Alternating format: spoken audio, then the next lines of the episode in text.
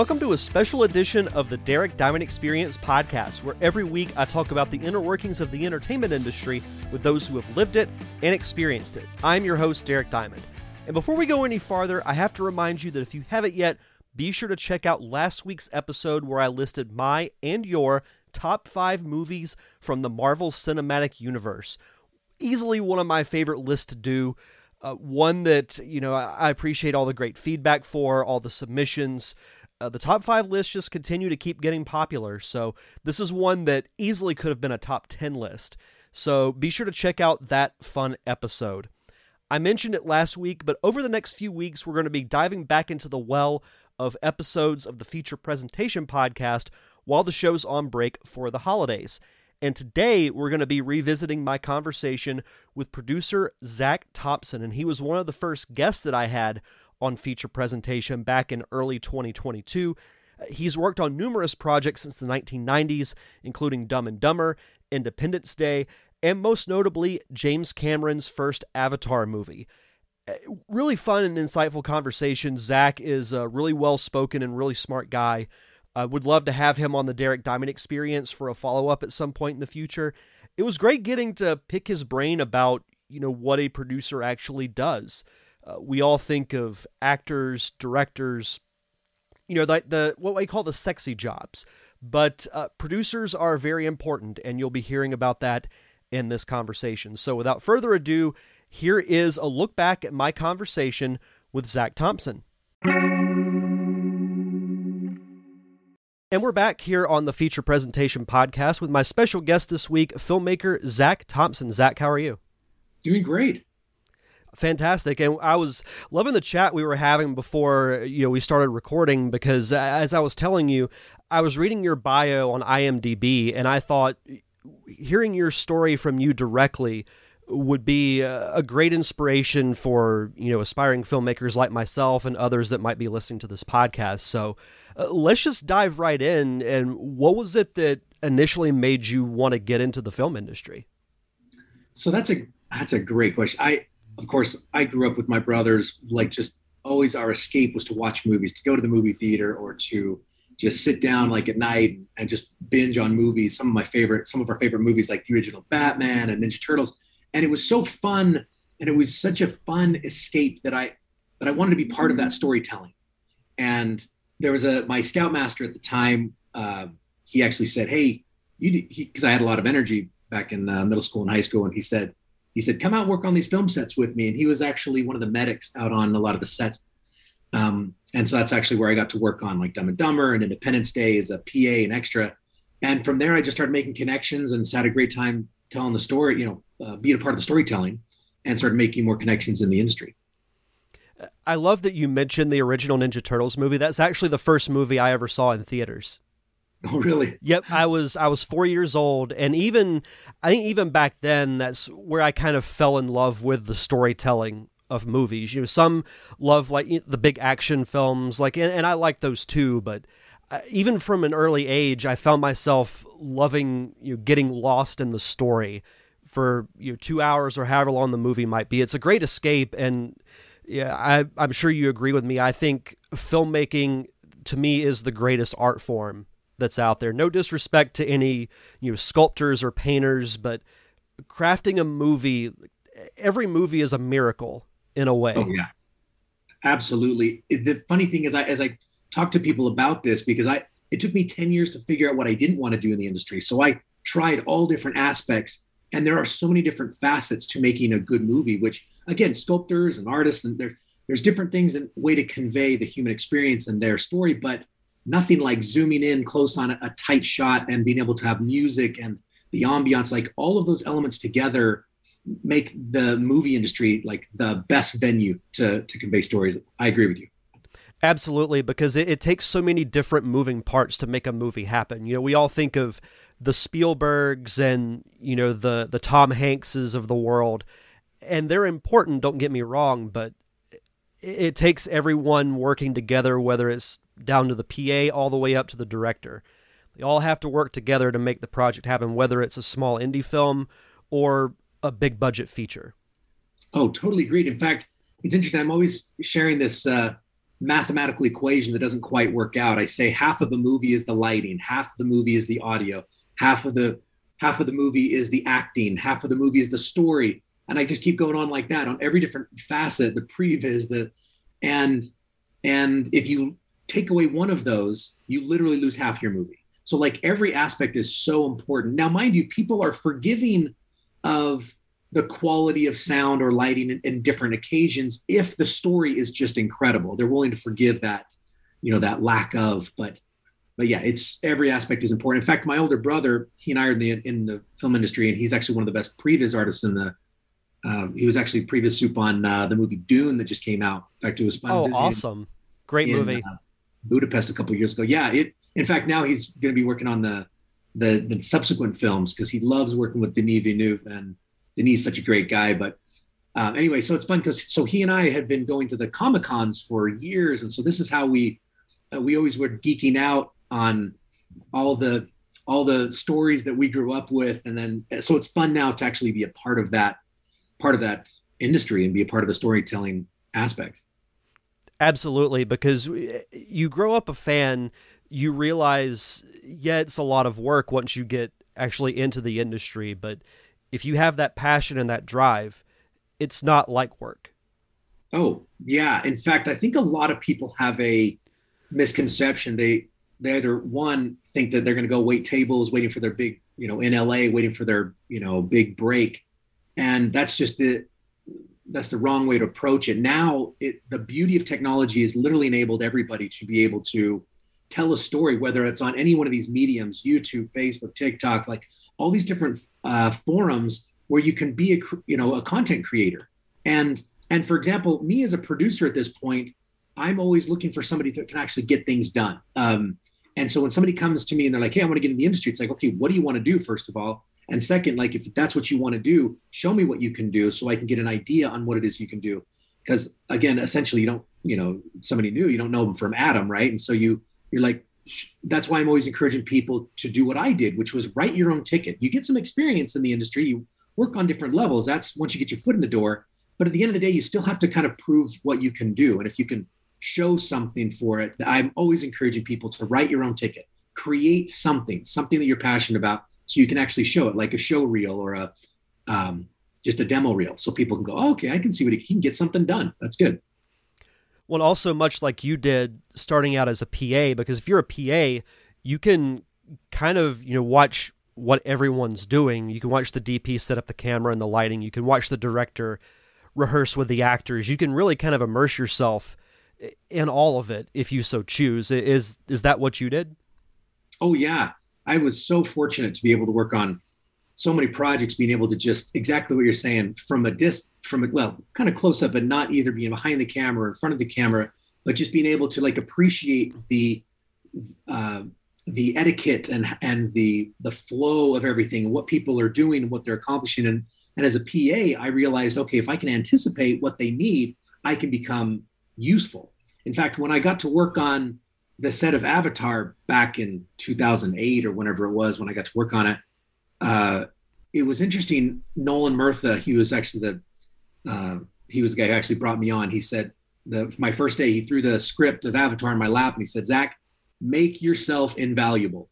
And I was like, okay. So I spent the the you know most of the day like reading it, and then I came in and I was like, okay, make myself invaluable. And so I took that as understand what everybody needs is doing in this super complicated process, much more complicated than the average movie. And so I really tried to just digest what everybody was doing so I can anticipate and become helpful to everybody. And and so then I was able to ultimately be uh, an asset. And so I even tell people that if you're if you're haven't done anything and you just want to make your break, and I've actually told on many occasions, I've said, give a month of your time for free to any one of these people, so then they don't have to be worried about, well, can you do anything? Am I getting how much am I going to be paying out? But if you're just assisting them and then you accomplish tasks that they give you, then they go, oh, this is good. They don't have to be worrying about, am I making my money's worth on this person? And I've helped a bunch of people get through that, that they got to the point where they did show that they were valuable. And then after a month, they were able to actually get opportunities and intern and things like that. And you never really know where opportunity is going to come. That's why you have to put yourself out there. No matter what role might seem minuscule at the time, you just never know unless you actually do it where you might end up years later. Oh, and I actually just wrote I, I wrote an article the other day that got published in a in a uh, online forum or magazine, and it and I was talking about how well the question they posed was what is what are some of the most important things you think are important in the industry, and I said I said honestly, treat everyone with respect, appreciate everybody, treat everyone with dignity.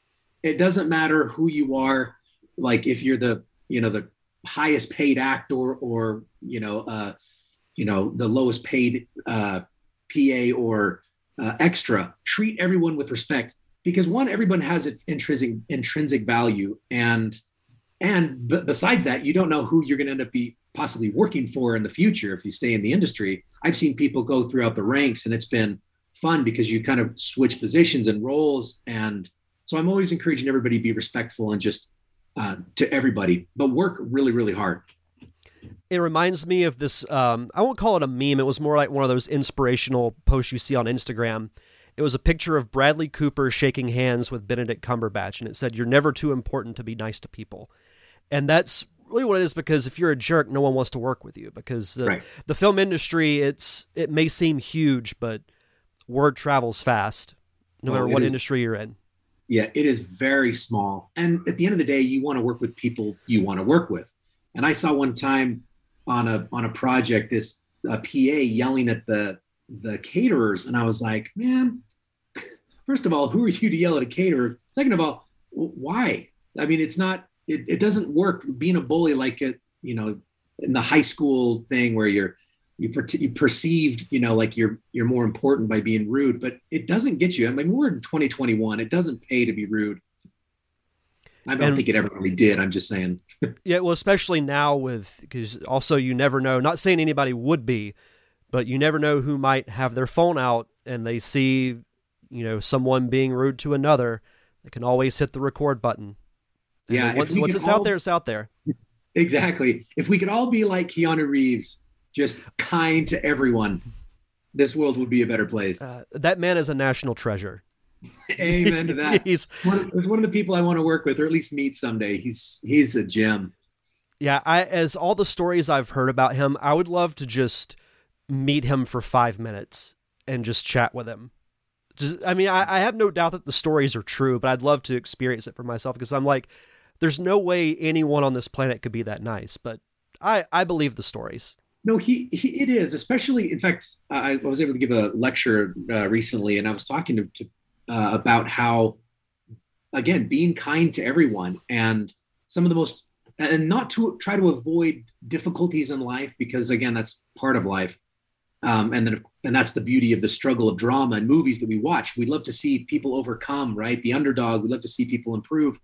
But I was talking about um, how some of the most interesting people I've ever heard of or had the pleasure to meet have literally had some of the most difficult situations in their life. And Keanu, as an example, he's he's been through had some rough life experiences, and I think that has helped shape him to become a more kind, generous person. And so, if you've ever been hurt, don't reciprocate that hurt. You know, be kind, like turn around and, and spread positivity. Well, and I've used this phrase you know, ad nauseum on previous podcasts I've done, and just in life in general life is 10% what happens to you and 90% how you respond to it. I, I heard that saying, I can't remember exactly where, but it's been uh, almost a decade. And I've lived by that, or at least I try to, ever since, because no matter what minuscule thing might happen to you, if you make it out to be a bigger deal than it might be or worse than it is, that's what it's going to be. Yeah. I mean, we're all flawed humans. you know, we just got to give up our best, give people some flexibility and be patient with them. And, and then, of course, ex- hopefully people be, be, can, can be patient with us as well. But that'll just make a better world. No, absolutely. Uh, but to backtrack a little bit, you mentioned working on Avatar. Mm-hmm. How was your experience working on that film? And did anyone have any idea that it would be as big as it became? Because for those who may not know, it's currently the highest grossing movie ever made. Correct. So it's how still, how was how was your? I know it, it, was in a fight with Avengers Endgame for a bit, but uh, since then it's retaken the the lead. But how yeah. was your experience working on that film? Oh, honestly, let's see if I can keep it short. There, I learned so much. First of all, it was such uh, a an incredible opportunity to work with one of my favorite directors. Um, and in fact, it was fun because I got to work with my brother Tyler on it as well. So we got to work on what we call a sexy project, something that we can be proud of, the kind of movies that you're like, you know, we, we used to watch and love going to see in the theaters. And then, of course, we got to be a part of one. Um, and so working with my brother, working with the director, um, I wrote a little bit about that as well. But some of the other things that I found it, that were were so incredible is there were a lot of incredibly talented people on there, and it was one of the one of the few movies that I felt like everybody was a real family. Everybody worked really, really, really hard, and and and treated each other really well. In fact, sometimes people talk like Jim Cameron has the you know he's quite intense. Um, he he can be intense.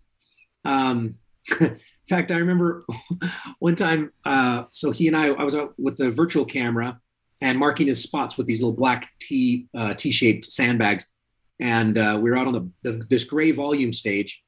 If you see in the images where um, Jim's going around and it's just he and I, and I'm like holding the cable, make sure you kind of run around and not trip on it. And and uh, and one time he was like, well, typically a director will be like, okay, here's the starting and stopping point and whatnot. And I was uh, I got to the point where he was so used to kind of just repicking his shots just by stepping that he would test out a couple and then he would quit. He forgot to communicate to me. And, and I started to learn how to, I just had to learn how to read his kind of facial expressions to see where, which one of the starting and stopping points he liked. And um, on more than one occasion, he'd be like, no, Zach, I want it here. And he, you know, and slide it with his foot or whatever. And, and of course I'm not to, you know, be like, well, you never told me like, it's just, just roll with it. Right. And just understand that he is actually a genius. The guy works so fast that he gets impatient with people or used to get impatient, more impatient with people that weren't keeping up with him. And I can appreciate that and I, re- I can respect that. Um, but it's anyway, I, I would also recommend people if they want to kind of get a, a flavor of him now, watch the master class that Jim does on storytelling. It's it's really incredible. But it, for me, working with him back then, it was it was just a it was just one of those uh, moments where you know nobody really thought to answer your other other part of the question. Nobody really thought that it was going to be the the top grossing movie. Now, I worked at 20th Century Fox in Century City uh, back in 2003. And so, and that was just a couple years after Titanic had been the all-time grossing movie of ever of all time. And um, and it was interesting because apparently Fox had actually, even having that experience with Jim Cameron, they still turned down the first time when uh, um, I guess Victoria Rossellini, or I don't know if I'm supposed to be saying this, but anyway, she uh, they passed on Avatar the first time at Fox.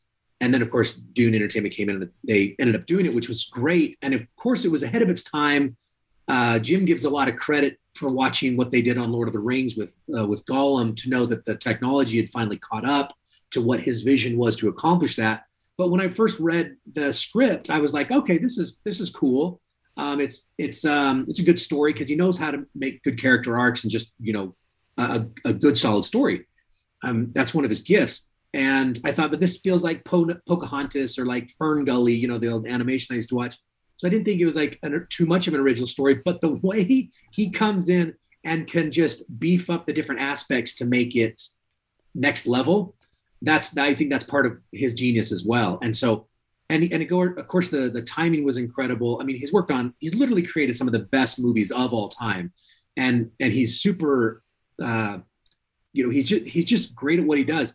I don't know if that answers your question, but it was it was quite an experience and quite fun. But then, of course, when we started seeing the visuals come back from uh, Weta Digital and you know at Weta down in New Zealand, the previs stuff, for example, that my brother would actually do the initial kind of layout and pick the create the environment so Jim could kind of pick the angles. Then Weta would layer all the details on and the grass and the the all the glowing elements and the you know, sweat and water, all the kind of fun stuff, all the details. As soon as we'd start seeing those dailies come back, we're like, this is actually spectacular. And then we'd put them in uh, wheels where we'd um, make sure the interocular convergence was just perfect. So uh, that, you know, for the human eye, rather than like making it too far away, because that, that, those are the kind of 3D movies that would get you kind of nauseous if you're, if it's not uh, aligned with where, how your, your eyes would actually see that. So we'd clean those up in wheels until every shot was literally perfect. And that's one of the reasons why it took so long for Jim because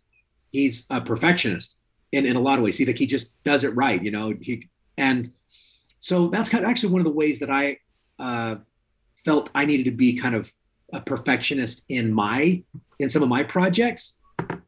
Um, but then I, there's there's a balance. There's kind of two sides to that. I mean, we don't have to necessarily get into it, but it was it's it was incredible to watch him work, and it gave me a lot of inspiration. And then I kind of went down the path of a few things. In fact, uh, Finite Water was one of my documentaries that I did after that Jim kind of inspired me to do. I was about water conservation, and that went on to win like 30 30 some odd awards, which was quite fun. But the interesting thing is, I didn't try to perfect that one. I just tried to create something and just get it done because I had a successful person tell me one time perfection is the enemy to done.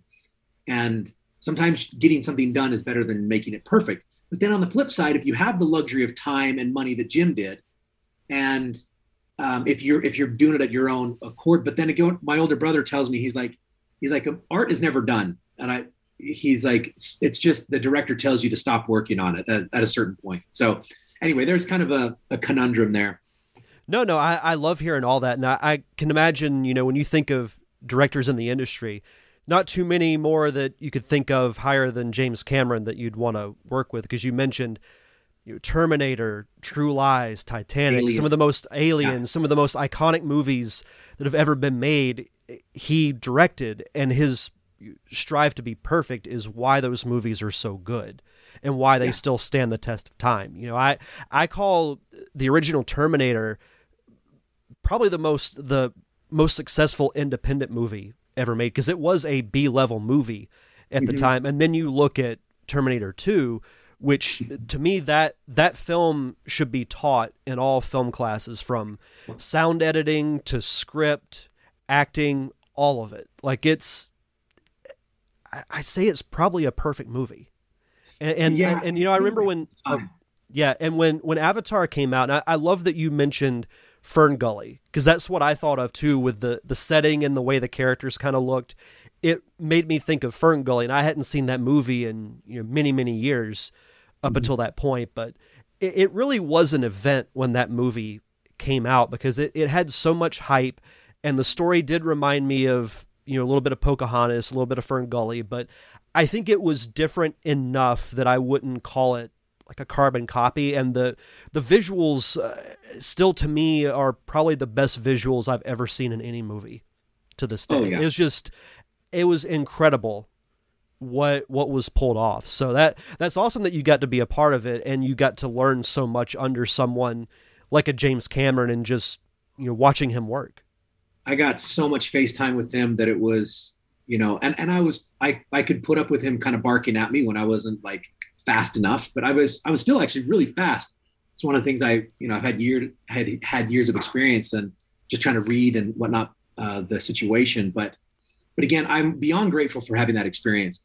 But one of the things you mentioned that I, I want to kind of share a little bit on is, you know, you mentioned some stuff about like Jim and like the way he he had, it was a great great example of something where he took it to the next level because you know Bob Z or Robert Zemeckis he took he had certain movies that um, he was able to use similar technology, and then of course Jim took existing technology, and, and we're always building on the giants of the uh, the shoulders or whatever the, the the previous people, right? And I think that's really encouraging. And once you actually learn the storytelling ability, and you get a camera in your hand, and you know how to make a starting and you know a, complete a movie, then you can actually start adding and tweaking. In fact, Jim even talks about that in his masterclass again. Um, it's fun because he just recaps. He does such a great job of conveying good storytelling and, and ways to kind of improve your skills. And then once you do that, never, you know, I guess the, the thing is don't don't think that somebody else has done it.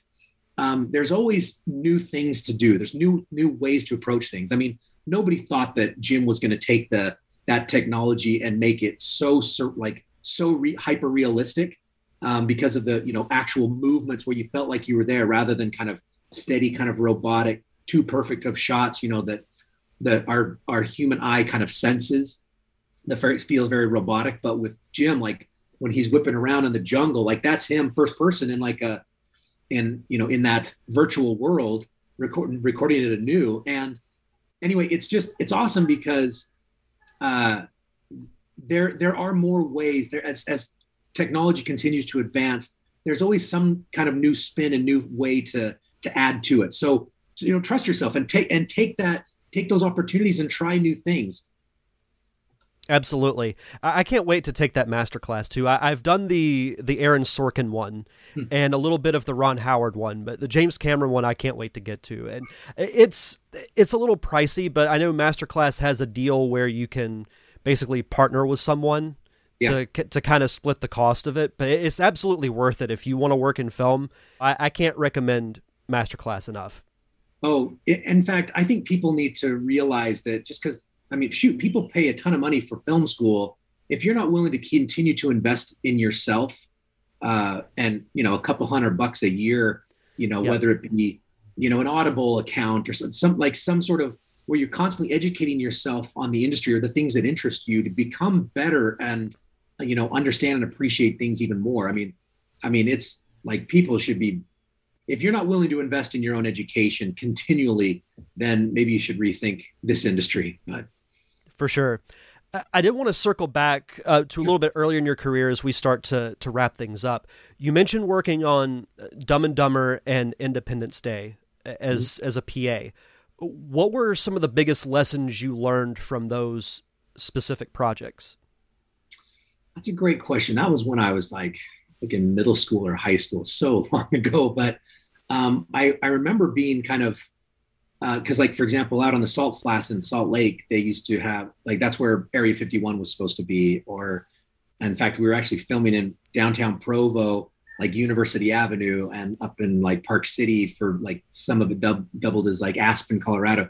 In fact at the time when salt lake international airport looked completely different that's how it was supposed to be the same airport.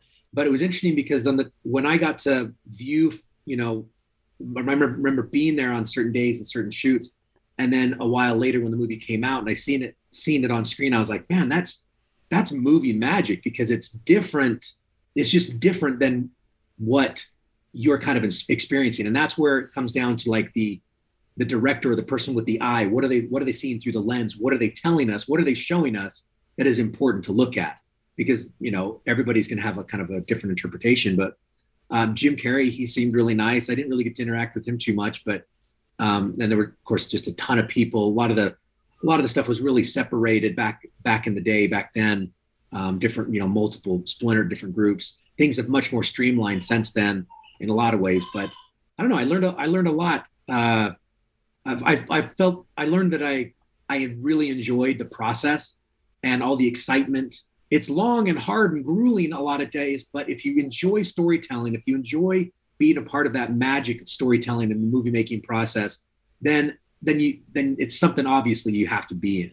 If it's if it's not as glamorous as you think or as you hoped it would be then you know maybe find something more glamorous but um because it is it is very difficult work very hard work. For sure. But there there's no bigger reward i think than when you conceive a project from start to finish and you see it completed.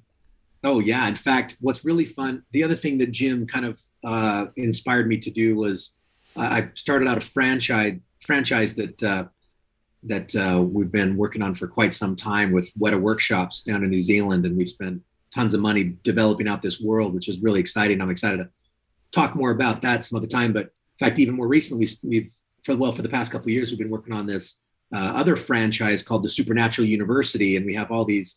We are talking about earlier about um, the uh, Ninja Turtles, for example, and the Ninja Turtles, like those those puppeteering and the animatronics, all that kind of stuff, feels more kind of gritty and real than too much CGI. Again, I love good CGI. I'm just saying that there's something those practical effects, the stuff that inspired me when I was a kid, watching the Labyrinth and the Neverending Story, and you know Willow and all these different things. Those to me were uh, fun. And now I actually we have a story. One of the movie that we're going to be filming is called Lycan, um, and we're actually going to be doing an animatronic, you know, actual uh, werewolf type creature, and it's uh, it's just absolutely fun to be able to be a part of that. Uh, to actually be creating our own stuff at this point. So uh, anyway, it, that's something you can kind of keep a lookout for as we move forward. As the the super, in fact, it, uh, it's actually a real uh, university that we've created where you can learn about cryptids and paranormal and aliens and all sorts of you know claims around the world at, streamlined in this kind of clearinghouse of the supernatural university where you can actually get like a phd a paranormal expert honorary degree and and uh, anyway, it's a lot of fun. But that is like our Hogwarts that's in all of our different movies as well. So each one of our movies ref- references back to this real life supernatural university we've created. I love that. Well, I definitely have to have you back on to talk more about it. Sure. Yeah, absolutely.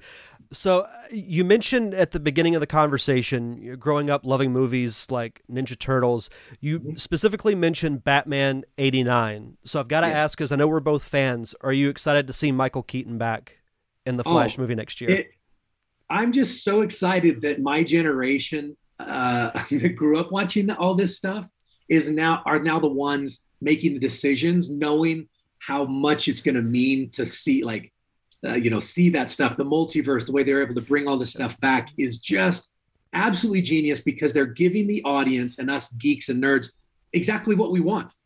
And and i and i gotta i commend them because they're doing they're doing the best job at learning how, you know tying all the stuff together. And anyway so yeah they're gonna keep i'm gonna just keep handing them bags of money just take the money. Because i love it. I love when they do that.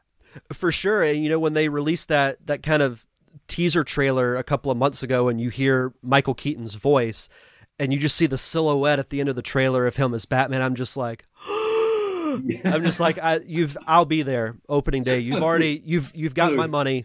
I don't need to see anymore. It's it's like with with Spider Man. I mean the, the the Spider Man movie will already be out once this interview airs, but it's like that. You know, I've seen enough where like I don't need to watch any more commercials. I don't need to see any more trailers. You've got my money. I'm just ready to see it. Oh yeah, Oh yeah. In fact, it's fun because uh, my my brother Tyler he actually worked on the the original Spider-Man movie trilogy. Oh, fantastic! Um, and so it was, it's fun. It was fun to actually go meet Sam Raimi. In fact, uh, he invited me on set, and Sam Raimi was like the nicest guy in the world. And so to be able to see Sam Raimi's vision of Doc Ock and Sandman and Green Goblin, to be able to bring that full circle, tie it in, what twenty years later, is is again so masterfully done and i and i respect the greats and i just anyway those guys are incredible yeah no i have very fond memories of that original spider-man trilogy because it was like right at the end of my high school tenure so i i have very vivid memories of you know going to the theater you know opening day for all three of them oh. to watch them so oh yeah I, I i can't even in fact we used to call this uh the, the little uh, theater in our town in our hometown uh sticky floor cinemas but it, it, just the experience of sometimes kind of walking down the aisle with all the drinks spilled and stuff, you know,